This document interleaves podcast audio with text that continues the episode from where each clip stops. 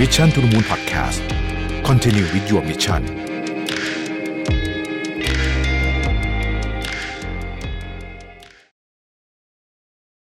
สวัสดีครับ ยินดีต้อนรับเข้าสู่ Mission to the Moon Podcast นะครับคุณอยู่กับรวิทานุสาหะครับ วันนี้นะฮะก็คือวันวันเย็นจันเย็นจันเนี่ยนะผมตั้งใจว่าจะทำเป็นคล้ายๆ กับสรุปข่าวเหมือนที่ทำสัปดาห์ที่แล้วนะครับ แล้วก็ มีหลายท่าน Request มาบอกว่าเออสนุกดีนะฮะแล้วก็อยากให้ทำบ่อยๆ ก็เลยคิดว่าเออนี่แหละจะทำเย็นวันจันทร์นะครับ แล้วก็จะลงวันอังคาร ซึ่งวันอังคารถ้าเกิดว่ามันมี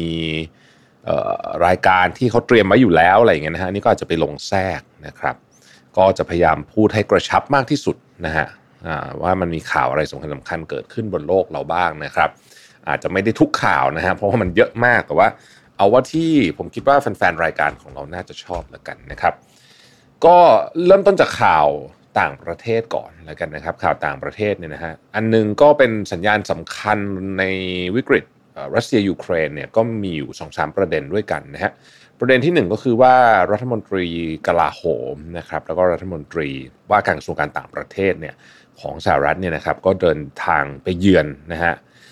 วอลาดิเมร์เซเลนสกี้นะครับที่กรุงเคียฟนะฮะซึ่งก็ถือว่าเป็น อันนี้อาจจะไม่ใช่ระดับผู้นำสูงสุดนะฮะแต่ก็ไปกันขนาดนี้ก็ถือว่าถือว่าเป็นการให้กำลังใจนะครับผู้นำของยูเครนพอสมควรนะฮะในขณะที่สงครามเองก็ยังคงสู้รบกันดุเดือดนะครับ ในเมืองมาริอูโพลนะฮะก็มีฐานที่มั่นสุดท้ายที่ชื่อว่า Azovstal ซึ่งเป็นโรงงานผลิตเหล็กกล้าที่ใหญ่ที่สุดแห่งหนึ่งของยุโรปเนี่ยนะครับข่าวว่านะฮะว่าในนั้นเนี่ยมีกองกำลังทหาร อยู่ประมาณทัก2,000ถึง2,500 คนนะครับ แล้วก็มีประชาชนพลเรือน ซึ่งส่วนใหญ่ก็เป็นพนักงานโรงงานเหล็กนั่นแหละนะครับ ที่อาจจะออกมาไม่ทันหรือยังไงเนี่ยนะฮะอยู่ใต้โครงสร้างนะครับ ทีนี้คำถามก็คือว่าทำไมรัสเซียถึงบุกเข้าไปไม่ได้นะครับ คือต้องอธิบายแบบนี้ว่าโครงสร้างของโรงงานอาซอฟสโตเนี่ยนะฮะมันเกิดมาตั้งนานแล้วตั้งแต่สมัยสหภาพโซเวียตนะครับ แล้วก็มันมีลักษณะคล้ายๆกับอุโมงค์ที่เชื่อมกัน แล้วก็ เอ่อเป็นบังเกอร์ด้วยคือมันอยู่ใต้ดินนะครับเพราะฉะนั้นมันก็ป้องกันระเบิดได้คือข้างบนเนี่ยราบเป็นหน้ากลองไปแล้วถูกทิ้งระเบิดไปหมดแล้วนะครับ ตอนนี้ทหารซึ่งระบุว่ามาจาก 2 หน่วยด้วยกันนะครับ หน่วยแรกก็คือกองพลน้อยที่ 36นะฮะอีกหน่วยหนึ่งคือกองพันอาซอฟซึ่งกองพันอาซอฟเนี่ยเป็นต้องใช้คำว่าเป็นไม้เบื่อไม้เมากับประธานาธิบดีปูตินเลยก็ว่าได้ที่ประธานาธิบดีปูตินบอกว่าจะ denazify ยูเครนเนี่ยอันนี้คือหนึ่งใน เรียกว่าเป็นหนึ่งในเป้าหมายหลักนะครับ เพราะว่ากองพันอาซอฟเนี่ยจริงๆ หรือที่เรียกว่า Azov Battalion เนี่ยนะฮะเป็นกองกำลังพลเรือนนะครับคือเรียกว่าเป็นกลุ่มขวาจัดแล้วกันนะฮะกลุ่มขวาจัดซึ่งก็มีพวกนีโอนาซีอยู่บ้างนะฮะตามที่เขาระบุมาในยเป็นประมาณสักสิบเปอร์เซ็นต์นะฮะแต่ว่าอย่างไรก็ดีเนี่ยผลงานของกองกำลังอาซอฟเนี่ยคือตอนที่รัสเซียบุกไครเมีย ในตอนที่ปี 2014 หลังจากไม่ได้บุกสิหมายถึงว่า ยึดครองไครเมียนะฮะเสร็จแล้วเนี่ยก็จะบุกรุกขึ้นมาที่มาริโอโพลตอนนั้นก็มีได้กองกำลังอาซอฟนี่แหละที่ป้องกันมาริโอโพลไว้นะฮะแล้วก็ตอนหลังนี่ก็ได้รับการรับรองสถานะเป็นเป็นเหมือนทหารของยูเครนปกติเลยได้มีเงินเดือนมีอะไรแบบนี้นะครับล่าสุดประธานาธิบดีปูตินบอกว่าไม่ต้องบุกเข้าไปแล้วแต่ว่าให้ล้อมไว้นะฮะคำพูดของประธานาธิบดีปูตินกับเซอร์เกย์ชอยกู ซึ่งเป็นรัฐมนตรีกลาโหมของรัสเซียเนี่ยนะครับ ก็ บอกว่าแม้แต่แมลงวันตัวเดียวก็คงก็จะไม่ให้รอดออกมานะครับ ถ้าหากว่าถามผมเนี่ยผมคิดว่าการที่จะส่งกำลังบุกเข้าไปใน Azov Store ซึ่งเป็นพื้นที่ไม่ได้ใหญ่มาก11ตารางกิโลเมตรเนี่ยแต่ข้างล่างเนี่ยมันเป็นเหมือนกับอุโมงค์นะครับแล้วก็ค่าศึกรออยู่เนี่ยนะฮะมันอันตรายมากคือมันมีโอกาสที่จะสูญเสียทหารเยอะมากเพราะว่าเราลองนึกดูสมมติเราบุกเข้าไปในเมืองเนี่ยแค่มีสไนเปอร์อยู่ที่บนตึก อันนี้ก็ลำบากแล้วใช่ไหมฮะแต่อันนี้เนี่ยยิ่งกว่านั้นอีกเพราะว่าอันนี้ไม่มีการส่งกองกำลังเสริมทางอากาศอะไรใดๆได้เพราะมันอยู่ใต้ดิน เพราะฉะนั้นต้องลงไปแล้วก็ไปในทางที่แคบบีบเข้ามาเหมือนอยู่ในช่องแคบนะเพราะฉะนั้นเนี่ยก็มีแนวโน้มว่ารัสเซียจะสูญเสียเยอะ แต่อย่างไรก็ดีรัสเซียก็ประกาศแล้วว่ายึดมาริโอโพลได้นะครับซึ่งนอกเหนือจากเขตพื้นที่นี้ก็ไม่ได้มีรายงานการต่อสู้ที่อื่นแล้วนะครับ ซึ่งแน่นอนว่าตอนนี้เนี่ยสมรภูมิการรบเนี่ยนะครับในขณะที่ครบประมาณ 2 เดือนแล้วเนี่ย ก็ย้ายไปอยู่ที่ภาคตะวันออกกินพื้นที่สักประมาณ 500 กิโลเมตรได้นะครับ นั่นก็เป็นเเรื่องของการสู้รบนะครับการสู้รบซึ่งก็ยังคงดุเดือดดูเดือดต่อมาดุเดือดมาตลอดนะครับสหรัฐเองก็บอกว่าจะส่งยุทธปกรณ์นะฮะเพิ่มขึ้นไปอีก 800 ล้านเหรียญจะส่งไปแล้ว 800 ล้านนะครับ ก็ น่าจะมียุทธปกรณ์ที่ทันสมัยนะครับ อีกหลายอย่างที่สหรัฐจะส่งไปนะครับ อีกเรื่องที่เป็นข่าวใหญ่เหมือนกันนะฮะเมื่อสัปดาห์ที่แล้วนะครับ ก็คือการที่ศาลสูงของสหรัฐเนี่ยประกาศให้ไม่ต้องใส่หน้ากากนะครับ แต่ว่าอย่างไรก็ดีเนี่ยเขาไปสำรวจนะฮะผลการสำรวจของประชาชนชาวอเมริกัน ซึ่ง Voice of America เขารายงานมาเมื่อสุดสัปดาห์ที่แล้วเนี่ยพบว่าประชาชนเนี่ยยังคงสนับสนุนการบังคับให้ผู้เดินทางโดยเครื่องบินและระบบขนส่งสาธารณะสวมหน้ากากนะครับก็แสดงว่ายังมีคนเห็นด้วยแล้วก็คนที่ไม่เห็นด้วยนะครับในเรื่องนี้นะฮะอย่างไรก็ดีเนี่ยออตอนนี้เนี่ยนะครับก็ต้องบอกว่าเป็นแบบแบบแบบล่าสุดไปก่อนคำสั่งล่าสุดนะฮะคำสั่งล่าสุดซึ่งมาจากผู้พิพากษามิเชลนะครับแคทรีนคิมบอลมิเชลนะฮะระงงับนะครับระงงับ การใส่หน้ากากอนามัย มาตรการการใส่หน้ากากอนามัยระหว่างการเดินทางด้วยเครื่องบินและระบบขนส่งสาธารณะนะครับ ซึ่งอันนี้ก็ส่งผลให้สายการบินและสนามบินเนี่ยประกาศให้ผู้โดยสารสามารถถอดหน้ากากอนามัยออกได้ คือจะใส่ก็ได้จะถอดก็ได้นะฮะมีคนถามเหมือนกันว่า เอ้ยทำไมผู้พิพากษาถึงมีอำนาจขนาดนี้นะครับต้องอธิบายระบบให้ฟังอ้อก่อนจะอธิบายระบบให้ฟังเนี่ย Uber กับ Lyft ก็บอกว่าผู้โดยสารไม่ต้องใส่แมสอีกต่อไปด้วยนะครับก่อนหน้านี้ถ้าเกิดคุณไปกด Uber ตอนอยู่ที่อเมริกาจะถามจะจะบอกว่าคุณต้องใส่แมสนะถึงจะกดไปต่อได้นะครับ ทีนี้ทำไมผู้พิพากษาคนเดียวถึงมีอำนาจขนาดนี้นะครับ AP เนี่ยเขาชี้ว่าคำตัดสินส่วนใหญ่นะครับของผู้พิพากษารัฐบาลกลางหรือ federal judge เนี่ยจะมีผลบังคับใช้ต่อผู้ที่เกี่ยวข้องในคดีเท่านั้นอย่างไรก็ตามนะครับ ผู้พิพากษาสามารถออกคำสั่งที่มีผลบังคับใช้ทั่วประเทศที่เรียกว่า universal injunctions ได้ ซึ่งผลทางกฎหมายลักษณะนี้เนี่ยนะครับก็ถูกวิพากษ์วิจารณ์ถึงอำนาจหน้าที่เหมือนกันนะครับของผู้พิพากษาศาลสูงสหรัฐบางคนคำถามคือว่ารัฐบาลไบเดนจะยื่นอุทธรณ์หรือไม่อันนี้เป็นข้อมูลจาก Voice of America นะครับกระทรวงยุติธรรมของสหรัฐชี้แจงว่ารัฐบาลจะยื่นอุทธรณ์ในกรณีที่ทาง CDC เห็นว่ามาตรการบังคับการใส่หน้ากากอนามัยนั้น ยังคงมีความจำเป็นเท่านั้น ทางนี้สำนักข่าว AP ระบุว่าการคัดค้านคำสั่งศาลข้างต้นอาจทำให้รัฐบาลไบเดน ได้รับความเสี่ยงทางการเมืองนะครับ ทีนี้ก็มีคนถามว่าเอาแล้วมันปลอดภัยในการเดินทางไหมนะครับ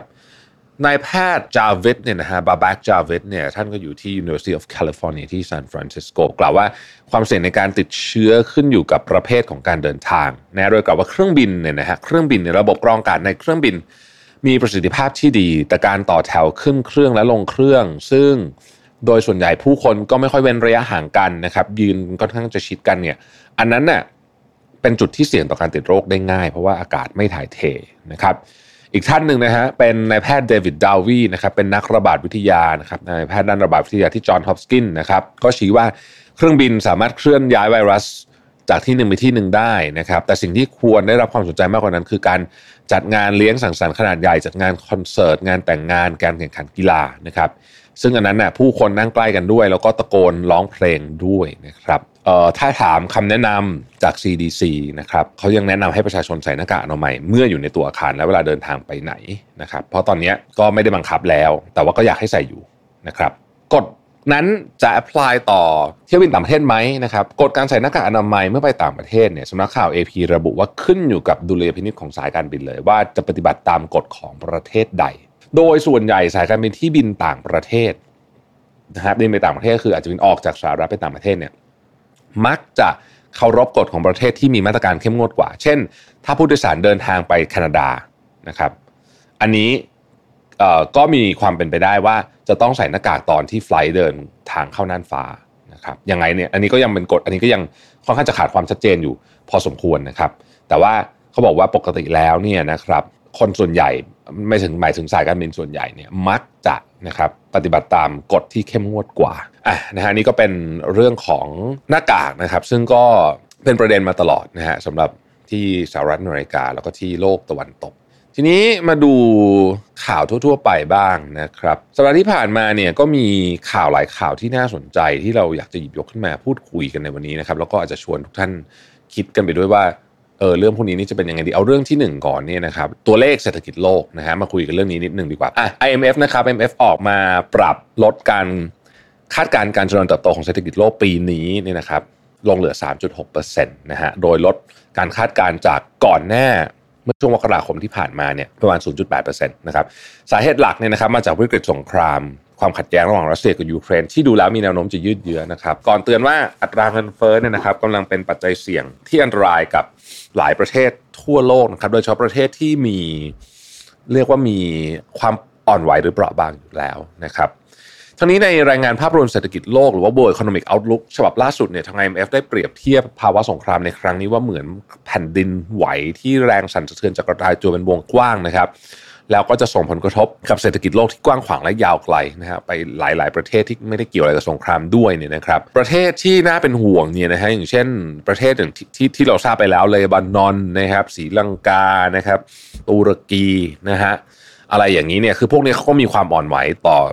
เรื่องของเศรษฐกิจอยู่แล้วนะครับแล้วก็เชื่อว่าอีกหลายประเทศโดยเฉพาะ emerging market เนี่ยจะหนักมากๆนะครับจะหนักมากๆ สงครามเนี่ยมันไปทำให้เงินเฟอ้อที่หลายหลายประเทศก็ปรับตัวสูงขึ้นอยู่แล้วเนี่ยนะฮะจะสูงขึ้นไปอีก แล้วก็อาจจะอยู่ในระดับที่คุกคาม ใช้คำว่าเป็นภัยคุกคามต่อการเจริญเติบโตทางเศรษฐกิจนะฮะจีนสถานการณ์ที่จีนเองก็ IMF ก็เป็นห่วง เพราะว่าสถานการณ์ที่จีนเนี่ย ในขณะนี้เนี่ยจีนก็ล็อกดาวน์แบบเข้มงวดนะครับที่เซี่ยงไฮ้ก็ยังคงไม่จบนะฮะแล้วล่าสุดมีข่าวว่าปักกิ่งนะครับปักกิ่งเนี่ยมีตัวเลขเอ่อคนติดโควิดเพิ่มนะครับไม่รู้จะถูกล็อกดาวน์หรือเปล่า แต่ว่าหุ้นจีนเนี่ยลงไปแล้ว 4%ในวันนี้นะครับต้องติดตามนะฮะต้องติดตามเพราะว่าเรื่องนี้อาจจะกระทบยาวนะครับค่าเงินบาทเนี่ยอ่อนลงไปเห็น 34 แล้วนะครับนั้นก็ต้องติดตามเรื่องเศรษฐกิจกันต่อไปอย่างใกล้ชิดนะครับ เรื่องค่าเงินบาท เรื่องของราคาน้ำมันในประเทศไทยนะครับ เดือนพฤษภาคม ราคาน้ำมันรัฐบาลจะค่อยๆ ลดการอุดหนุนนะครับ เป็นลดขนาดไหนเร็วขนาดไหน ยังไม่มีรายละเอียดนะเรารู้แต่ว่าลดนะครับลดการอุดหนุนยังไงนะฮะเราตีกลมๆว่าตอนนี้เนี่ยกองทุนน้ำมันอุดหนุน ราคาน้ำมันดีเซลอยู่ประมาณ 11 บาท ขึ้นอยู่กับว่าวันนั้นราคาน้ำมันดีเซลเท่าไหร่นะฮะ11 บาทนะครับตีว่าถ้าเกิดว่าเอาออกครึ่งหนึ่งนะฮะก็คือรัฐบาลอุดหนุนครึ่งหนึ่งนะฮะประชาชนจ่ายครึ่งหนึ่งเนี่ย ก็จะเหลือประมาณ 35 บาทกว่าแต่หรือว่านั้นมันมีภาษีสรรพสามิตอะไรอยู่คือมันต้องไปดู detail นะครับ ซึ่งล่าสุดที่ผมฟังปลัดกระทรวงพลังงานนะครับ ท่านให้สัมภาษณ์ก็ยังไม่ได้ระบุมาตรการชัดเจนว่าจะทำยังไง แต่ว่าทำแน่นะครับ นั่นหมายความว่าราคาน้ำมันเนี่ยก็จะเพิ่มขึ้น แต่ว่าถ้าเกิดว่าให้เดาแล้วเนี่ยน่าจะเป็นการเพิ่มแบบ manage float นะฮะก็คือว่าไม่ไม่ใช่ว่าตุ้มเดียวขึ้นไป 35 บาทอะไรแบบนี้นะครับ ก็คงจะค่อยๆ ค่อยๆเพิ่มนะฮะค่อยๆเพิ่มไปทีละนิดนะครับ ก็เรียกว่าเป็นกึ่งลอยตัวแล้วกันนะ manage float เรียกว่ากึ่งลอยตัวแล้วกัน ทีนี้เนี่ยผมพาไป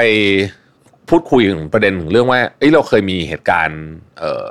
อะไรทำนองนี้หรือเปล่า แล้วแล้วมันมันมันทำยังไงเนี่ยนะฮะคือโดยปกติแล้วเนี่ยเวลาที่เขาจะดูเรื่องนี้เนี่ยนะครับเขาจะมีหน่วยงานหลายหน่วยงานนะฮะเช่น กระทรวงการคลังก็จะเข้ามาช่วยนะฮะสำนักงงานพัฒนาเศรษฐกิจนะครับและหน่วยงานที่เกี่ยวข้องมาดูปัจจัยเสี่ยงนะครับที่มีผลต่อราคาน้ำมัน โดยใช้ฐานราคาน้ำมันดีเซลที่สมมติใช้ 30 บาทก่อนหน้านี้ใช่ไหมก็เขาก็จะเอาข้อมูลเรื่องขนส่งเรื่องรถสาธารณะมาดูนะครับแล้วก็มาศึกษาว่าถ้าเกิดว่าสมมติมันถูกดันขึ้นไปที่ 35 บาทสมมตินะสมมตินะมันจะส่งผลขนาดไหนนะครับต่อต้นทุนต่างๆนะฮะสัปดาห์ที่ผ่านมาเนี่ยนะฮะ มีเรื่องของน้องมิลลินะครับที่ไปโคเชล่านะฮะก็ต้องบอกว่าเป็นปรากฏการณ์ทีเดียวเพราะว่าเป็นนักร้องไทยคนแรกนะครับ ที่เป็นนักร้องเดี่ยวนะครับ ไม่นับคุณลิซ่านะเพราะคุณลิซ่านี่ไปในนามของ Blackpink นะถ้าเป็นนักร้องไทยเนี่ยคนแรกนะครับ ที่ได้ขึ้นเวทีของงานเทศกาลโคเชล่าซึ่งเป็นงานเทศกาลดนตรีที่ใหญ่มากๆนะฮะต้องเรียกว่าจะใหญ่ที่สุดอันหนึ่งของโลกนะครับ แล้วก็นักร้องดังๆนะฮะบนโลกใบนี้ทั้งหลายเนี่ยล้วนแล้วแต่เคยไป ขึ้นเวทีโคเชล่ามาทั้งสิ้นเลยนะครับ แต่ว่าที่นี้ที่มันอาจจะเป็นประเด็นนิดนึงเพราะว่าน้องมิลลิเนี่ยก็มีการออกมา call out แล้วก็เคยถูกแจ้งความโดยท่านนายกรัฐมนตรีด้วยนะครับ ก็เลยกลายเป็นประเด็นอยู่พอสมควรทีเดียวน้องมิลลิก็มีการโชว์กินข้าวเหนียวมะม่วงบนเวทีนะครับทำให้ข้าวเหนียวมะม่วงขายดิบขายดีไปเลยทีเดียวมีคนกดสั่ง Grab วันก่อนเห็นบอกว่าโอ้โหนะฮะข้าวเหนียวมะม่วงเนี่ยนะคิวยาว แบบ 2 เท่า 3 เท่านะครับร้านข้าวเหนียวมะม่วงดังบอกมาว่าอย่างนั้นนะฮะมารู้จักกับมิลลินิดนึงนะครับน้องมิลลิเนี่ยนะครับเป็นแรปเปอร์สาวมหัศจรรย์ต้องบอกอย่างนี้เลยนะฮะวัยเพียง 19 ปีนะครับเจ้าของเพลงฮิตอย่างพักก่อนแล้วก็สุดปังนะครับซึ่งเป็นผลงานประพันธ์ของเธอเอง แล้วก็เพื่อนเล่นไม่เล่นเพื่อนนะครับมิลลินี่รับเชิญ featuring กับวง Tilly Birds นะครับซึ่งก็เป็นเพลงที่ดังมากคุณหู Tilly Birds ก็ดังมากนะครับมิลลินี่เขาขึ้นเวทีนะครับ ในนามค่ายเพลง88 Rising นะฮะในวันที่ 17 เมษายนที่ผ่านมานะครับโดยขึ้นโชว์บนเวที Main Stage นะครับมิลลิได้ชื่อว่าเป็นศิลปินเดี่ยวชาวไทยคนแรกนะครับที่ได้ขึ้นแสดงในเทศกาลโคเชล่าแต่ถ้าพูดถึงคนไทยที่เคยขึ้นมาแล้วเนี่ยนะฮะก็มีเพียงคนเดียวก็คือคุณลิซ่านั่นเองนะครับลิซ่าแบล็กพิงนะครับลิซ่าแบล็กพิงเนี่ย เข้าร่วมบนเวทีโคเชล่าในปี 2019 ในฐานะสมาชิกวง Blackpink นะครับ ซึ่งตอนนี้ก็เป็น K-POP ระดับโลกนะฮะ แล้วก็เป็น K-POP วงแรกด้วยนะครับ ที่ได้ขึ้นแสดงที่โคเชล่านะฮะ ทีนี้ค่าย 88 Rising เนี่ยก็ไม่ได้พามาเฉพาะน้องมิลลินะครับ มีแจ็คสันก็ตเซเว่นนะฮะ แล้วก็มีอีกหลาย ๆ คนนะครับ มีอุตดาฮิคารุ นี่เป็นสมัยผมนะฮะ ดังมากสมัยผมนะครับ ทีนี้88 Rising เนี่ยก็ ก็เป็นก็เป็นค่ายเพลงที่นอกจากสอหาศิลปินแล้วเนี่ยนะฮะเขาก็มีอีกหนึ่งกลยุทธ์ที่ประสานความแตกต่างของค่ายก็คือ การหยิบยืมแล้วก็ดึงเอาศิลปินมากหน้าหลายตาจากหลายค่ายมาร่วมฟีเจอริงแล้วก็ทำเพลงนะครับเพื่อสร้างรสชาติใหม่ๆ ให้กับวงการดนตรีในซีรีส์ที่มีชื่อว่า Head in the Clouds นะครับซีรีส์เพลงที่ประสบความสำเร็จเป็นอย่างมากนะครับโดยเฉพาะเพลง Midsummer Madness นะครับซึ่งถูกสตรีมอย่างหนักหน่วง จนต้องเกิดเป็นซีรีส์เวอร์ชัน2 ออกมานะครับในส่วนของศิลปินที่เข้าร่วมนั้นก็มาจากหลากหลายประเทศด้วยกันนะฮะ ก็มีเนี่ยไอดอลอย่างแจ็คสัน GOT7 นะครับไปจนถึงดีเจชื่อดังจาก Major Lazer อะไรอย่างเงี้ยเป็นต้นเนี่ยนะครับสำหรับ88 Rising แล้วเนี่ยหน้าที่หลักไม่ใช่การกอบโกยเม็ดเงินที่จะได้จากศิลปินคนเก่ง หรือว่าเพียงหรือเป็นเพียงแพลตฟอร์มให้ชาวเอเชียได้แสดงความสามารถเท่านั้น แต่หมุดหมายสำคัญของประธานค่ายเนี่ยก็คือว่าอยากจะสร้างสะพานเชื่อมโลกแต่ละมุมเมืองเข้าด้วยกันนะครับไม่เพียงแลกเปลี่ยนความสามารถและวัฒนธรรมอย่างพิสูจน์ให้เห็นด้วยว่าโลกของดนตรีนั้นไม่จำกัดเชื้อชาติศาสนาหรือเพศนะครับ อ่านะฮะโอเคนะครับ ใครอยากจะไปชมก็เข้าไปดูคลิปได้นะครับใน YouTube ไปเสิร์ชดูได้นะฮะอีกเรื่องหนึ่งนะครับก็เป็นคำเตือนจากคุณหมอนะครับ บอกว่าหลังสงกรานนี้เนี่ยมีโอกาสเหมือนกันที่โควิด เราจะเพิ่มขึ้นไปได้ถึง 2-3 เท่านะครับ คุณหมอทีระนะครับ คุณหมอทีระจากคณะแพทยศาสตร์จุฬาลงกรณ์มหาวิทยาลัยคงไม่ต้องแนะนำแล้วนะได้ยินท่านสัมภาษณ์บ่อยอยู่แล้วเนี่ยนะครับ ก็บอกว่าไอ้โควิดเนี่ยมันไม่ใช่จบหาย ไม่ตายแต่ว่าต้องระวังลองโควิดด้วยนะครับสถานการณ์การระบาดของไทยเนี่ยถ้าเกิดว่ารวม ATK เนี่ยเราติดท็อป 10 ทุกวันนะฮะแล้วก็ผู้เสียชีวิตก็ติดท็อป 10 เหมือนกันนะครับ เพราะฉะนั้นเนี่ยก็ยังถือว่าไม่เบาทีเดียวนะครับ และหลังสงกรานต์เนี่ยคาดว่านะครับตัวเลขจะพุ่งขึ้นไปสูงสุดเนี่ยช่วงประมาณต้นเดือนพฤษภาคมนะครับก็ต้องไปดูกันว่ามันจะขนาดไหนนะฮะอย่างไรก็ตามรัฐบาลนะครับพูดถึงโควิดนิดนึงนะครับ รัฐบาลก็ได้ออก มาตรการล่าสุดนะครับสำหรับคนที่จะเดินทางเข้าประเทศเป็นการผ่อนคลายอีกขั้นหนึ่งนะครับ เพราะว่า Test and Go นี่ก็โดนคนบ่นเยอะว่ามันใช้เงินเยอะ นะฮะเอ่อแล้วก็วุ่นวายนู่นนี่ต่างๆ นานานะครับ ก็เลยยกเลิกมาตรการเทสโกตั้งแต่วันที่ 1 พฤษภาคมเป็นต้นไปสำหรับคนที่ฉีดวัคซีนครบถ้วนตามกำหนดเท่านั้นนะฮะใครฉีดวัคซีนไม่ครบต้องไปดูนะครับต้องไปดูว่าจะทํำยังไง แต่ถ้าฉีดครบแล้วนะครับก็สามารถเดินทางเข้ามาโดยตรวจ ATK เท่านั้นเองนะครับก็ถือว่าเป็นการขยับอีกหนึ่งขั้นแล้วกันจะเรียกว่าเปิดประเทศสเต็มที่ก็ยังคงไม่ได้นะครับก็ว่ามันก็ยัง มีมาตรการบางอย่างที่ยังคงอยู่นะฮะแต่ว่าก็ถือว่าผ่อนคลายมากแล้วนะครับสำหรับร้านอาหารนะครับสามารถจำหน่ายสุราได้ถึงเที่ยงคืนแล้วนะครับแต่ว่าผับบาร์คาราโอเกะยังคงเปิดไม่ได้ แต่ถ้าไปเปลี่ยนจากผับเป็นร้านอาหารเปิดได้นะฮะเปิดได้เพราะฉะนั้นก็เป็นอีกวิธีหนึ่งที่คนที่จะทำธุรกิจก็คงจะต้องทำแบบนั้นนะฮะคิดว่านะครับอ่านะครับ แล้วก็วันคืนวันนี้เนี่ยนะครับที่ผมกำลังอ่านข่าวนี้อยู่สรุปข่าวนี้อยู่เนี่ยนะครับ ก็จะเป็น อีกวันหนึ่งที่เราต้องจับตามองไปที่เมียนมานะครับเมียนมาเตรียมการพิจารณาข้อหาทุจริตคอร์รัปชันครั้งแรกของซานซูจีนะครับอดีตผู้นำพลเรือนเนี่ยนะครับซึ่งถ้าเกิดว่าถูกตัดสินว่าผิดนะฮะอาจจะทำให้เธอต้องจำคุกถึง 15 ปีเลยทีเดียวศาลเมียนมาเนี่ยมีกำหนดในการออกนั่งบัลลังก์ตัดสินคดีขององซานซูจีนะครับคดีนี้นะเธอถูกกล่าวหาว่ารับสินบนเป็นมูลค่า6แสนดอลลาร์สหรัฐนะฮะแล้วก็ทองคำ11 1.4กิโลกรัม ทั้งนี้ทั้งนั้นเนี่ยองซันซูจีเนี่ยถูกควบคุมตัวอยู่อย่างที่ทราบกันนะครับแล้วก็ถูกดำเนินคดีเยอะแยะมากมายเลยนะฮะตั้งแต่คดีปลุกปั่นนะฮะไปจนถึงคดีคอร์รัปชันนะฮะโทษรวมกันเนี่ยร้อยห้าสิบปี ซึ่งก็ต้องติดตามนะฮะเราก็ตอนนี้เนี่ยต้องบอกว่าเรื่องของพม่าเนี่ยนะฮะคือต้องบอกว่าพอมีข่าวยูเครนรัสเซียเนี่ยอันนี้ก็อาจจะความความสำคัญก็ลดลงไปเยอะเอาเมื่อกี้ลืมพูดประเด็นหนึ่งของรัสเซียนะครับรัสเซียเนี่ยทดสอบขีปนาวุธ นะครับที่ชื่อว่าซาแมทสองเนี่ยนะฮะซึ่งเป็นขีปนาวุธที่สามารถบรรทุกหัวรบนิวเคลียร์ได้เป็นขีปนาวุธที่เรียกว่า ICBM นะครับ Intercontinental Ballistic Missile ก็คือขีปนาวุธระยะไกลนะครับ มีพิสัยการยิงเนี่ยหนึ่งหมื่นหกพันกิโลเมตร สามารถยิงจากในพื้นที่ของรัสเซียเนี่ยนะครับ ไปถึงแผ่นดินใหญ่ของสหรัฐอเมริกาก็ได้เลยนะครับ ไปยิงไปยุโรปได้อยู่แล้วใกล้นะฮะรัสเซียเขามาบอกว่านี่คือขีปนาวุธที่ทรงพลังที่สุดในโลกนะครับ ก็ประมาณคล้ายๆเดิมอะฮะก็คือว่าใครมารุกรานเราก็จะต้องถูกเล่นงานอย่างหนักสะสมประมาณนี้นะฮะก็เป็นการเพิ่มความตึงตึงเครียดนะครับไปอีกระดับหนึ่งนะฮะต้องขออภัยนะครับ ถ้าเกิดผมอาจจะไม่ได้เรียงข่าวแบบตรงๆนะฮะเพราะว่าต้องบอกว่าหนึ่งแล้วก็อ่านอ่านไปเรื่อยนะครับโอเคนะฮะปิดท้ายแล้วกันด้วยข่าวของพรรคประชาธิปัตย์นะครับ โอ้ตอนนี้ต้องบอกว่า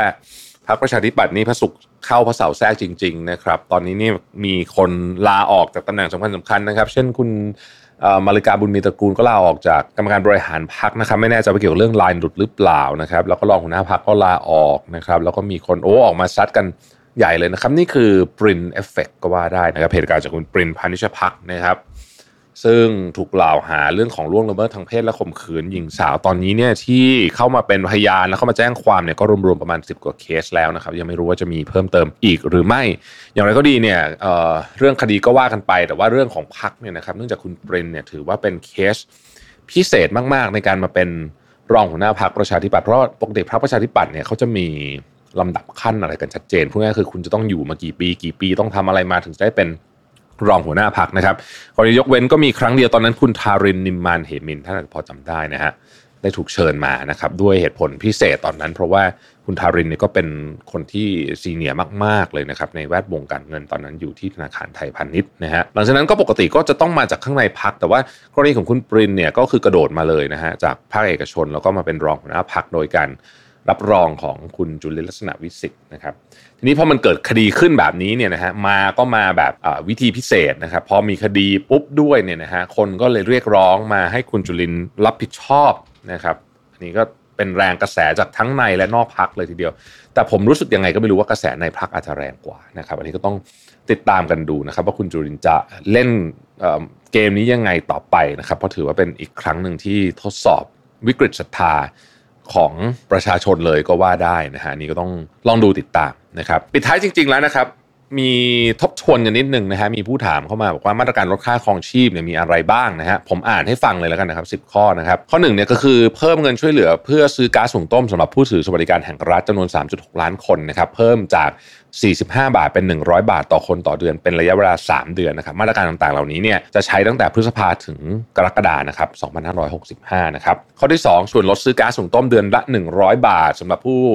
ค้าหาบเร่แผงลอยที่ซื้อบัตรสวัสดิการแห่งรัฐจำนวนประมาณ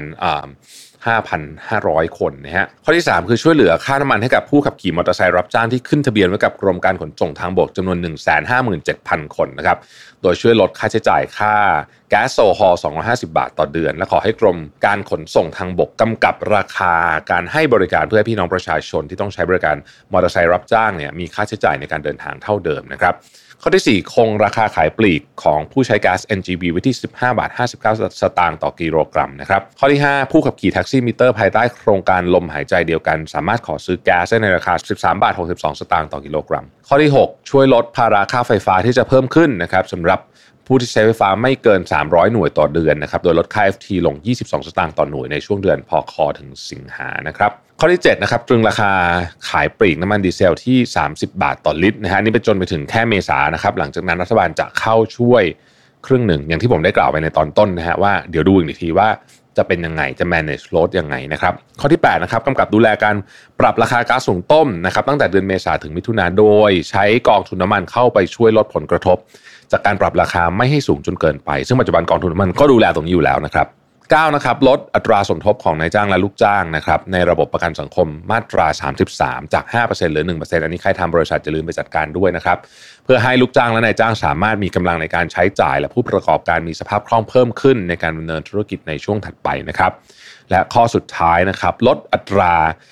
สมทบผู้ประกันตนมาตรา 39 จาก 432 บาท ต่อเดือนเหลือ 91 บาทนะครับและลดอัตราเงินสมทบของผู้ประกันตนมาตรา 40 ลงเหลือ 42ถึง180 บาทต่อเดือนนะครับ อันนี้ก็คือ 10 ข้อนะครับของที่รัฐบาลจะช่วยนะครับ สุดท้ายนะครับทวิตเตอร์นะครับดูเหมือนจะยอมรับอย่างน้อยรับพิจารณานะฮะข้อเสนอของทางอีลอนมัสเรียบร้อยแล้วนะครับอ้อแหมแล้วลืมข่าวนี้ไปได้ยังไงนะฮะ Netflix นะครับ Netflix เนี่ยวันก่อนเมื่อสัปดาห์ที่แล้วนะครับหุ้นลมยังกับจะเจ๊งนะฮะคือมันมันเกิดเรื่องอย่างนี้ขึ้นครับ คือหลังจากที่ประกาศผลประกอบการไตรมาสหนึ่งนะฮะ Netflix เนี่ยมี subscriber ลดลงประมาณ 2 0 0 0 0 0 คน ซึ่งฟังดูไม่เยอะเลยเพราะามี subscriber ทั้งหมด 200 กว่าล้านคน 220 ล้านคนนะครับแต่เป็นการลดลงครั้งแรกในรอบ 10 ปีนะฮะซึ่งตอนนี้ผู้คนก็คือนักลงทุนก็ตื่นเต้นตกใจมากนะครับราคาหุ้นของ Netflix เนี่ยต้องบอกว่าทิ้งดิ่งลงไปเกือบเกือบ40% Netflix เองก็ออกมาต้องบอกว่าขึงขังมากๆนะฮะในมุมของเรื่องว่าจะไม่ให้แชร์ไอ้รหัสผ่านแล้วนะครับ อันนี้อันนี้เป็นสิ่งหนึ่งที่เขาออกมานะครับว่าเป็นภัยคุกคามต่ออุตสาหกรรมสตรีมมิ่งนะครับจริงๆ ตอนนี้เนี่ยเขาเริ่มแล้วนะฮะ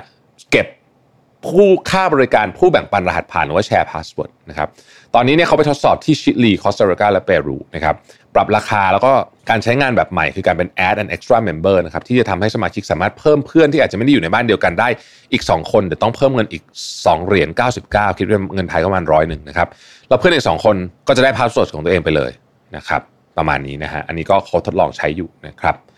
business model นะครับของ Netflix เนี่ยตอนนี้มีข่าวมานะแต่ผมก็ดาวมากเพราะว่าอันนี้ผมรู้สึกว่า CEO เขาจะคัดค้านมาตลอดนะครับ Reed Hastings เคยพูดมาตลอดว่าเขาจะไม่มีโฆษณานะฮะแต่ก็มีคนบอกว่าเอ๊ะก็ Netflix มีเปลี่ยน business model จะมีโฆษณาหรือเปล่านะครับแล้วก็ Netflix เนี่ยก็จะมาโฟกัสนะครับที่ต้องใช้คำว่า quality ของ content มากขึ้นไม่เน้นปริมาณนะครับเขาใช้คำว่า bigger better longer lasting นะครับเช่น Squid Game อย่างเงี้ย Stranger Things อย่างเงี้ย นะครับก็จะมาทำคอนเทนต์ที่มันอลังการมากขึ้นนะครับอ่านี่ก็เป็นข่าวรวมๆนะฮะที่ที่ผมเล่ามาเล่าในวันนี้นะครับขาดตกบกพร่องอย่างไรต้องขออภัยด้วยนะครับ แล้วก็เนื่องจากว่าเพิ่งคิดออกว่าจะทำแบบนี้นะครับเพราะฉะนั้นสัปดาห์หน้าเนี่ยก็จะเตรียมการให้ดีกว่านี้นะฮะอันนี้ก็เพิ่งอัดแบบด่วนสดๆร้อนๆเพิ่งนึกได้ก็เลยทำนะฮะถ้าอย่างที่บอกนะครับขาดตกบกพร่องอะไรต้องขออภัยด้วยนะครับ ขอบคุณที่ติดตามนะครับแล้วเราพบกันใหม่นะครับ สวัสดีครับ Mission to the Moon Podcast Continue with your mission